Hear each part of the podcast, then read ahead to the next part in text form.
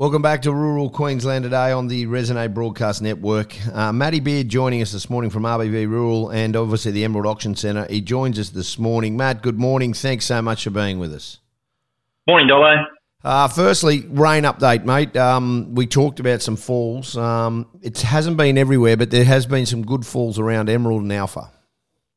Has been some terrific falls, and even as of last night, there's been it sort of started to fill the gaps in there. The Clermont areas and Capella Emerald and East has sort of finally got a little touch of rain. So depends on your locality where you've been, but there's been some falls that have been upwards to, or there's been people that touching on for nearly 200 mils over the last two weeks, and some as low as say 40 or 50. But generally, the Highlands has had a had a good drink across the thing. It's terrific start.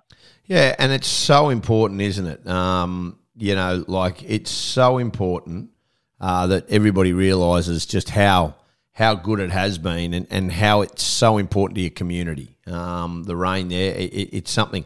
Not a lot of cattle there off the back of that, but does the job kicked in Emerald? Well, it certainly has. You know, really, it, there was two critical drafts that came from the north to Emerald this week. Now, you take those two drafts of cattle away, and there's every likelihood that Emerald sale would have keen because of the lack of numbers. But, but in saying that, a, a fairly uh, mixed quality average yarding, uh, but market responded very well, particularly to some sort of plainer condition Brahman steers that sold very, very well. So let's talk about it. Let, us talk about uh, everything that's gone on. Where, what is a weaner steer worth at the moment? Well, we're certainly seeing prices. It seems to be that any of those good quality cattle sort of start with a three and go upwards from there at this stage for the weaner steers. And Emerald didn't have any a lot of those cattle there yesterday. Um, but certainly for some of the Brahmani type steers, sort of around with that 260 to 295 type range for a for a steer that had sort of had a bit of a hard last few months too. So that was a very good price for that one. Yeah, feeder cattle in your neck of the woods. Um, obviously, a, a, lot to like about it. How's that been? Yeah, it's been pretty responsive. You know, steers in that heavy four to five hundred kg range, topped at two sixty five, but a, a, very minimal run of them too. Although, so pretty hard to sort of gauge that market, but compared to where we saw rates from where they were two weeks ago, it's been a tremendous lift. Yeah, that, and and that's the huge thing about it, isn't it? There, there, there's been a real lift in the way things are and the way it's all heading. Now, look, uh, how many more weeks have you got? In, in all seriousness, w- with this rain, how long does that continue for? The sales. Well, it, it looks like we're going to get wet early next week, so that probably puts the week after sale in a little bit of jeopardy. Uh, so really, we only have three more selling weeks in Emerald. Uh, last sale being the 14th of December. So, um, you know, we'll just play it by ear at this stage. But yeah, at this stage, we're scheduled to do the three weeks, weather pending. Yeah, it, it obviously um, it speaks volumes of where this market is, um, if, and won't it open up strongly if there hasn't been cattle sold for a for a good couple of months. Now, talk me through, mate. Um, pl- plenty to like. Emerald Auction Centre, your final sale is starting from the 1st to the 4th. Next Friday um, is when it kicks off, and you've got a great catalogue. Certainly do, Dobbo. We've uh, we've been at this thing a little while now, and it's starting to all come together. And look, there's gear really from southern Queensland to North Queensland this time.